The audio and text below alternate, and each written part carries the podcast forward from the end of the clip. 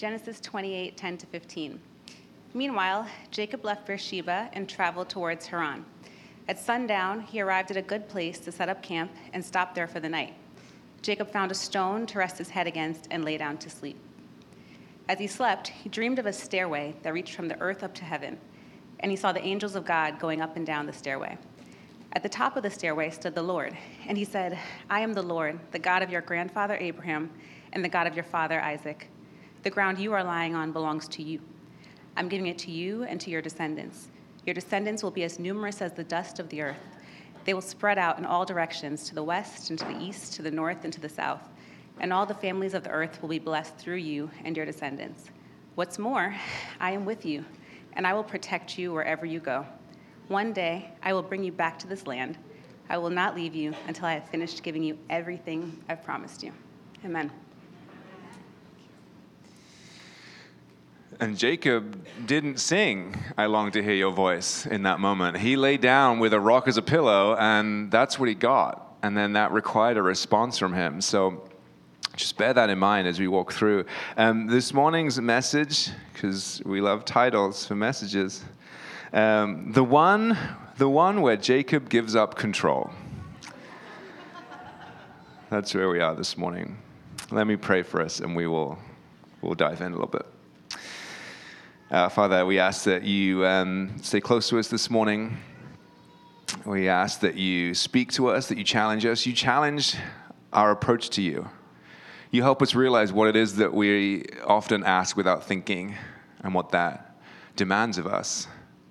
And we ask that, that we don't shy away from asking those, but you give us the courage and the strength to lean in and to step out and to continue following your call. And we ask this in your name. Amen. So Jacob, um, his name, that name Jacob means this sort of schemer, deceiver kind of thing. And he's a guy who cheated his brother for a birthright, which was like the most important thing of the day. And then he cheats his brother again for a blessing, and then he cheats for land. Because he's someone who has a scheme. He always has something going on. There's an angle, there's a plan, there's a manipulation in play, which in our society is kind of a trait that's somewhat revered in some ways. The wolf, the one who's going to win, because you got to fight. You got to step on anyone you want, anyone you need to, to get to the top. But if we look at Jacob's life, it actually is a picture of failure. He fails in relationships, he fails with his family, and his plans kind of cave in. So you could look at it like that. But if we look at Hebrews, we jump to the New Testament for a second, we see that Jacob is actually commended for his faith. So there's some encouragement there, that if you feel like you're a failure, or when you feel like a failure, maybe, there's a man in the Bible whose life was filled with failures, yet he ended well. At the very end of his life, the word the Bible uses to describe his life is, is faith. So failure is not the end, but it is always part of the story. Um, a quote from Roosevelt says, um, far better is it to dare mighty things, to win glorious triumphs, even though checkered by failure, than to rank with those poor spirits who neither enjoy nor suffer much because they live in the gray twilight that knows neither victory or defeat. And to provide a bit of balance, um, Churchill said, um, success is going from failure to failure without losing enthusiasm. Which, I mean, that's such a British outlook on failure, which I enjoy. But it is inevitable. Failure is inevitable as we step out, really, for anything. There's going to be times that we don't hit, hit the target, we don't quite make the mark. But especially when we're doing something as important as gospel work, there's going to be times that are failures. And Jacob's life is filled with these defeats. But we see God working in his life, calling him to something greater. And we see some of the areas where he went wrong, but also how he eventually recovers. Because Jacob believed in that kind of American dream sort of success. And the idea that if we're not getting it fast enough, we have to come up with a scheme to get there, to achieve it on our terms and our timeline. So at this early age, he begins to scheme for a blessing and this birthright idea. When he was born, it was revealed that somehow, even though he was a second born, he would get the birthright. So it was already promised to him, but not on his timeline. So he comes up with a plan. In Genesis twenty-five, as the boys grew up, Esau, Jacob's brother, became a skillful hunter. He was an outdoorsman. But Jacob had a quiet temperament, preferring to stay at home. Isaac loved Esau because he enjoyed eating the wild game Esau brought home. But Rebekah, his mom, loved Jacob. Yeah, so we can already see this is not a recipe for great success. But one day, Jacob was cooking stew. Esau arrived home from the wilderness, exhausted and hungry. And Esau said to Jacob, "I'm starved. Give me some of that red stew." "All right," Jacob replied, "but trade me your rights as the firstborn son." "Look, I'm dying of starvation," Esau said, who's obviously quite dramatic. "What good is my birthright to me now?" Jacob said, "First, you must swear that your birthright is mine." So he swears the oath, selling all his rights as the firstborn to his brother Jacob. And Jacob gives him some bread and this lentil stew. And he ate the meal, got up and left, and showed contempt for his rights as the firstborn. So Jacob took it from him. But before we delve into that, there is an important an important aside here, that although Jacob was wrong, yeah, and he stole this thing, and took matters into his own hands, and he tried to work his own timeline, Esau was at fault too. Back into Hebrews, make sure that no one is immoral, it says, or godless like Esau, who traded his birthright as the firstborn son for a single meal. Because Esau rejected God's birthright in his life. So we don't want to skim past that too quickly. We don't just brush that into, into the rug because, there's, well, there's another thing going on. There are multiple things going on in Genesis all the time. Because we do this too, and that's why I want to pause just for a second. We reject what has been promised for us for a seemingly immediate reward all the time. It might be better than lentil stew, but still we do it. What has God created us to be? What has He made you to be? If if I reject that which He's made me to be, even when it feels like a self a, a self self-deprecating humility, even if it feels like that, like, oh, it's not, I'm not trying to use my own pomp, even in that sense, even with that tone, it becomes godless. You're removing God from your life and trying to build it on your own. So Jacob steals the birthright, then he steals a blessing, so we jump again a couple of chapters. Rebekah, mom, overhears what Isaac has said to his son Esau. So when Esau, when Esau sorry, left to hunt for the wild game, she said to her son Jacob, hey, hey, listen, I overheard your father say to Esau, bring me some wild game and prepare me a delicious meal. Then I will bless you in the Lord's presence before I die.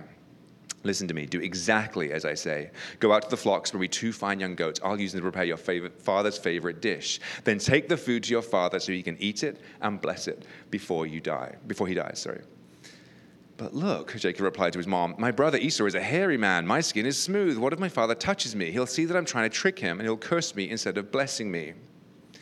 Notice that Jacob doesn't say, hey, mom, this doesn't feel like a good plan. Hey, mom, I don't, this feels a little maybe immoral. No, he says, hey, well, what if we get caught? Like, I'm in. But what if I get caught? That's his fear. His fear is being caught. He doesn't care about right or wrong. So they try this thing. They take some furrow. Isaac, his dad's really old here. He's barely able to see. Apparently he can feel a bit. They they trick him. They cover Jacob in goat skin to make him more Esau-like, I guess. They take the food in. Isaac's got some suspicions. He's a little, I don't know, let me touch your arm. Which, I, I mean, even at that point, you feel like, come on, if you have some suspicions, maybe ask a few more questions. But anyway, he touches the arm, he reaches out, touches this fur, and he thinks, hmm, this must be him. You know, Esau was always a bit goat-like, always gave off a bit of a Mister Tumnus vibe. It's got to be right. And carries on with the blessing. And they took words so seriously at that time period that that the word, once it's spoken, cannot be taken back. It's done. Isaac can't take the blessing back. It is now stolen. Esau is, unsurprisingly, a little put out. So he hears that his brother's taken this, um, stolen this blessing from him, and he's out to kill him. Jacob hears this, and in fear, in attempt to maintain what he's built, instead of facing the situation in trust, Jacob runs. And for the next twenty years, he pays for that decision. Steals a blessing. He steals a birthright. And he didn't have to. He didn't have to steal them. Because God had already told them, told him that they were his. But no, no, no. Jacob has to be in control. He has to have a handle on the timing.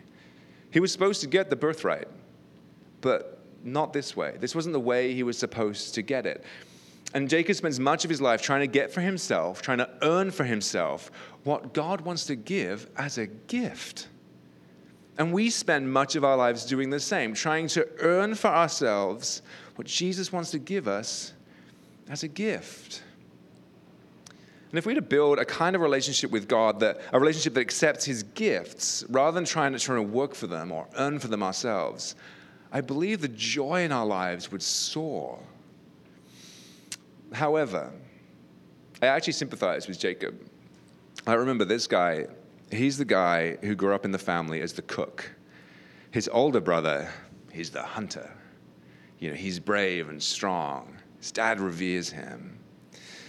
His, his mom loves Jacob the most. You know, his father loves the older, cooler hunter brother.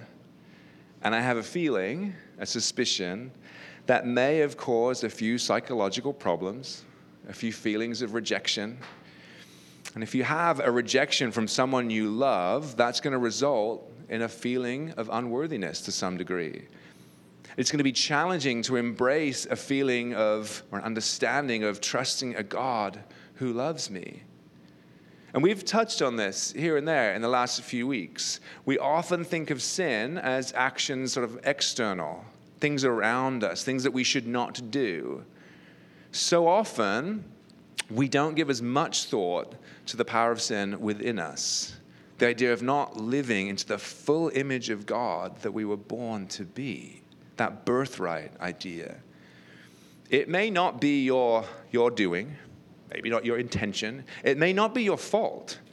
It may be due to a past hurt, could be a current circumstance. It still matters, and it's still your responsibility. Everyone has a varying amount of work to do in this area of detangling our minds from the lies of the world, living fully into who God has made you to be. Whether you puff yourself up and take control from God, or put yourself down and not live into the full meaning of an adopted heir, all of us have work to do here. And Jacob spends years, years learning that God does, in fact, love him. His upbringing led him to be an, I got to get it for myself. I'm on my own kind of person. I got to fight for this thing. I, I've got to be in control. Whenever God offers him something, he's sure there's a catch. There's a trick. Maybe that resonates. God wants to forgive you of every sin, take you to a heaven for eternity. Do you often wonder where the catch is? Because there isn't one. It's grace. The partnership we have between us and God is uneven. It is not fifty-fifty. God is willing to chase us across that gap, which we saw in the Garden of Eden last week. God called to Adam and Eve. He sought them out. Where are you? What have you done? Jacob flees to Haran. And as he's fleeing, he hears these two competing voices for the next twenty years. The voice of his past self saying, you can't, you're unworthy, it won't work, you've got to get it yourself. And then the voice of God saying, but I can, I will. Maybe you're not worthy, but I'm willing to work in your life. It takes him twenty years to figure out which voice he should listen to, and I don't want it to take us that long. Some of you, it's taken that long already just to get to this point. And some of you don't have another twenty years. We got to move. God meets him on the way to Haran. He has this dream, which is now known as Jacob's ladder. It's the passage you read. It's not really Jacob's ladder, actually. It's actually God's ladder. But we've come to call it Jacob's ladder, and somehow it's inspired almost every steep hiking trail around the world to adopt that name. But he has this dream at Bethel. I'll read it again. Meanwhile, Jacob left Beersheba. He traveled towards Haran. At sundown, he arrived at a good place to set up camp and stopped there for the night. He found this stone to rest his head against and lay down to sleep. And as he slept, he dreamed of a stairway that reached from the earth up to heaven. And he saw the angels of God going up and down this stairway. At the top of the stairway stood the Lord. He said, I, I am the Lord, the God of your grandfather Abraham, the God of your father Isaac. The ground you are lying on belongs to you. I'm giving it to you and your descendants. Your descendants will be as numerous as the dust on the earth. They will spread out in all directions, to the west, to the east, the north, the south. All the families on earth will be blessed through you and your descendants. What's more, I am with you, and I will protect you wherever you go. One day I will bring you back to this land. I will not leave you until I have finished giving you everything I have promised you. Now to me, hopefully to you, that seems like some solid assurance from God. He says, I can meet your needs.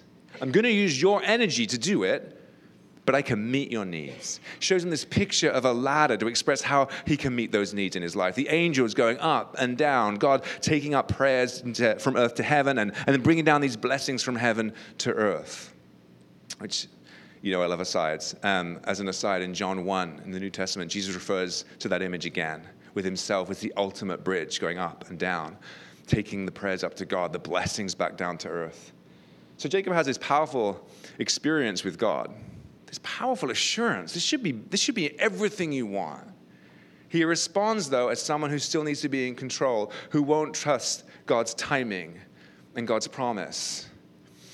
Jacob awoke from his sleep, it says. Surely the Lord is in this place, and I wasn't aware of it. He was also afraid. He said, what an awesome place this is. Now, none other than the house of God, the very gateway to heaven. He met with God, but he still has this opinion that it's some kind of luck. It's some, it's by chance. Like if I'd slept a little bit further down the road, if I'd chosen a different rock as a pillow, I might have missed it. I just happened to sleep in the right place. It was the right place. It was the right time. It was all by chance. Then he goes on. If God will indeed be with me and protect me on this journey, and if he will provide me with food and clothing, and if I return safely to my father's home, then the Lord will certainly be my God, and this memorial pillar I've set up will be a place for worshiping God, and I will present to God a tenth of everything he gives me. If God is with me, if he provides, if I remain safe, if, if, if. And God has just declared, there is no if. He said, I will not leave you until I have finished giving you everything I have promised. I will not leave you. So Jacob didn't have the best partnership with God. There wasn't this level of trust and dependence that God wanted him to have. Jacob still viewed blessings kind of as luck, as a lottery, a game of chance. And that's not how God's God works. Jacob's attitude of, if God will be with me, then he will be my God. That is not the relationship we're called to. Striking a deal with God. Here's the deal, God. If you do this, I'll do that. God's already done his part of the deal. Jacob said, in this memorial pillar I have set up will become a place of worshiping God. I'll present to God a tenth of everything he gives me. Sounds kind of good. But then when you when you think about it and you read it, you realize he's actually trying to limit God. He's saying this is where this is where God's going to live. This is my God place. This is my God bucket. Just like we do. Here, here, God, this is this is the box where I want you to be. On Sunday morning, that's my God box. That's my God time slot in my week. Maybe, maybe it's maybe it's in a family box, maybe it's in a social time box or work, maybe there's separations. But there's boundaries that we put up. And we say, this is your house, God. This is where I want you to be. I will come and visit you there on my terms and my timings. And God does not want to be treated like an aging relative that you feel obligated to see. He wants to be involved in every part of your life, not at a certain time or place or tenth.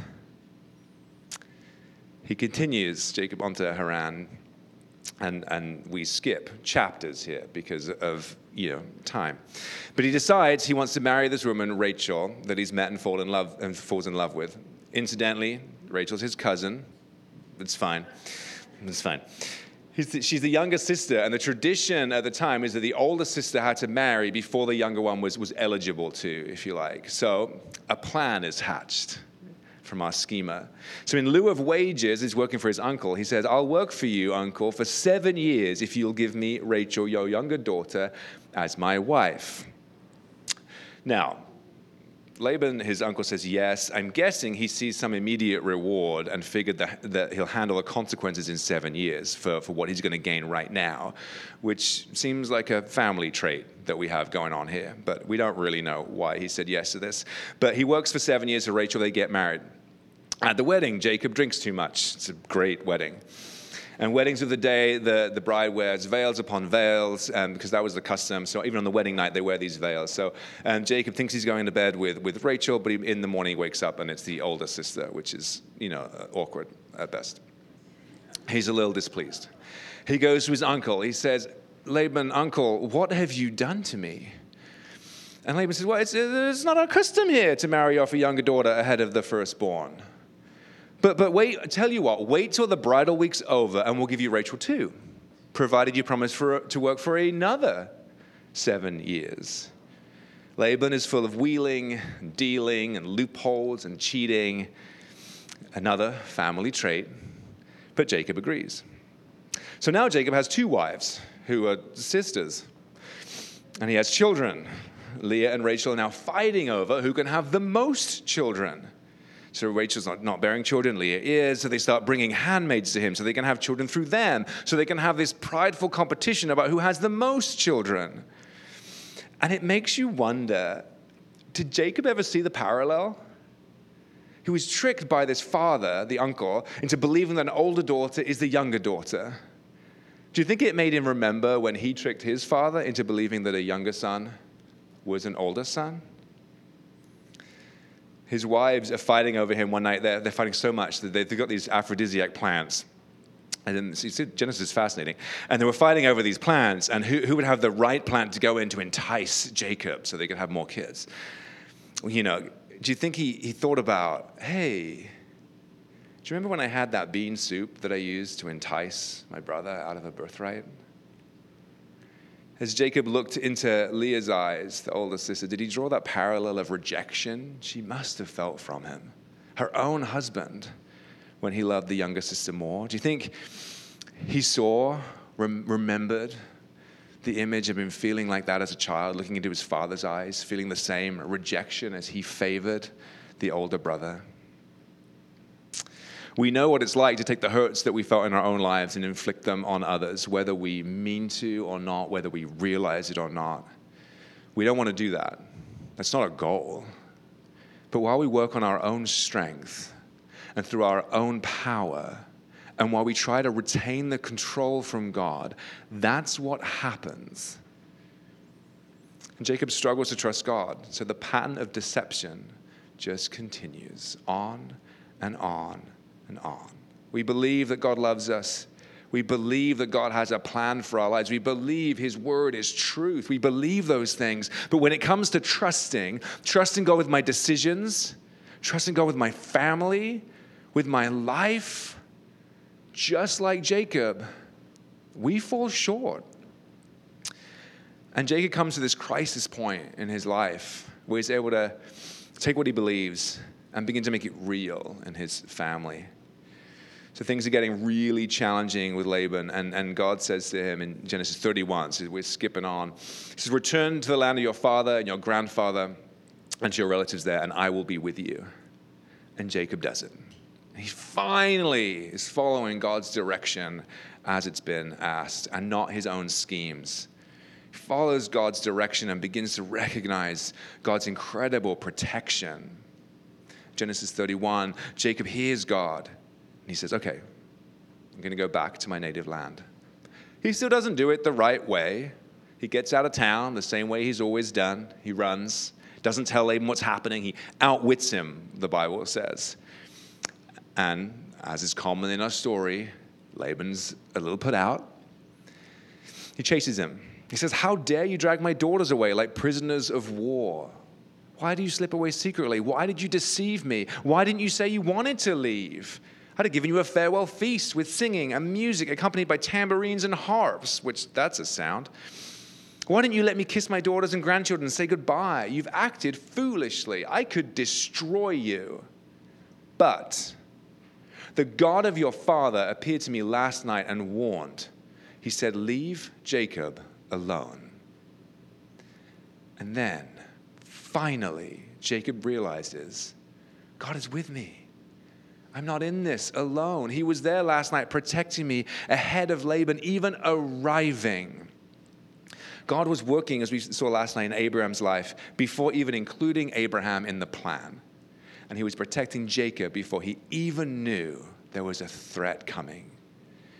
Jacob finally begins to recognize God's blessing. He starts reflecting on the past twenty years, how God has provided. The provision even of Laban's family, of work, his own family, the business he's built, this flock that he has.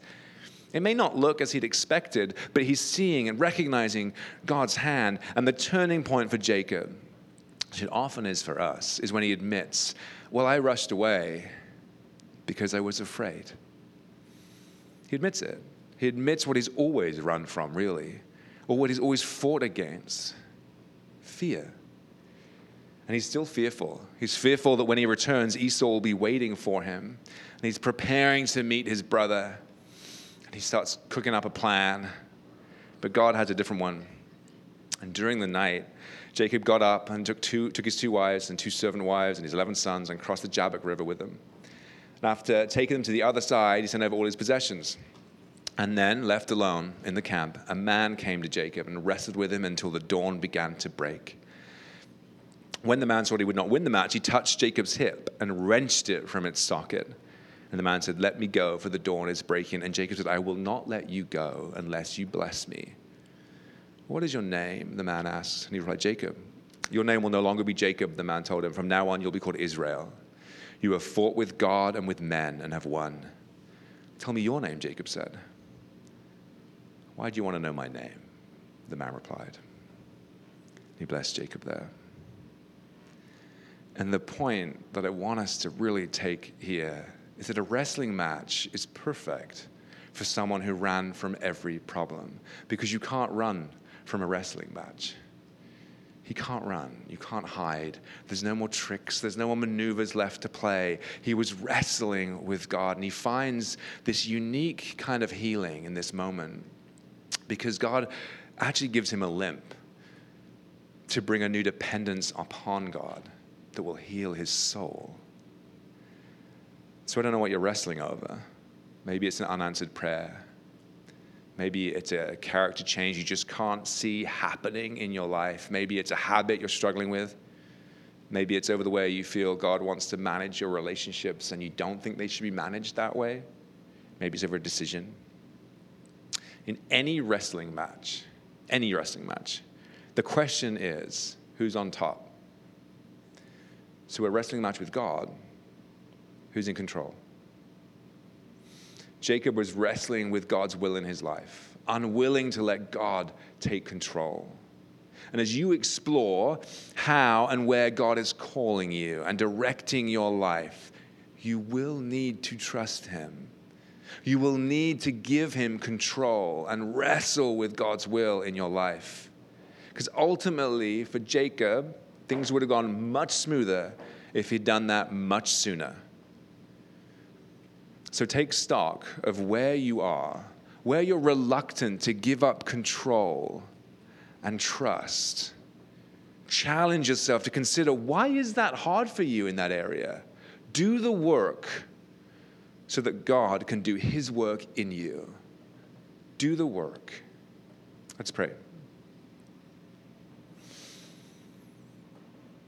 God, you promise great promises. There are no ifs. There's no bargaining. There's no need for it. You've done your part. The partnership between us and you is not even, and we thank you. And we praise you with great humility that it is not even, that you bridge that gap. You come to us. So challenge us. Lay on our hearts the things that we're unwilling to give up.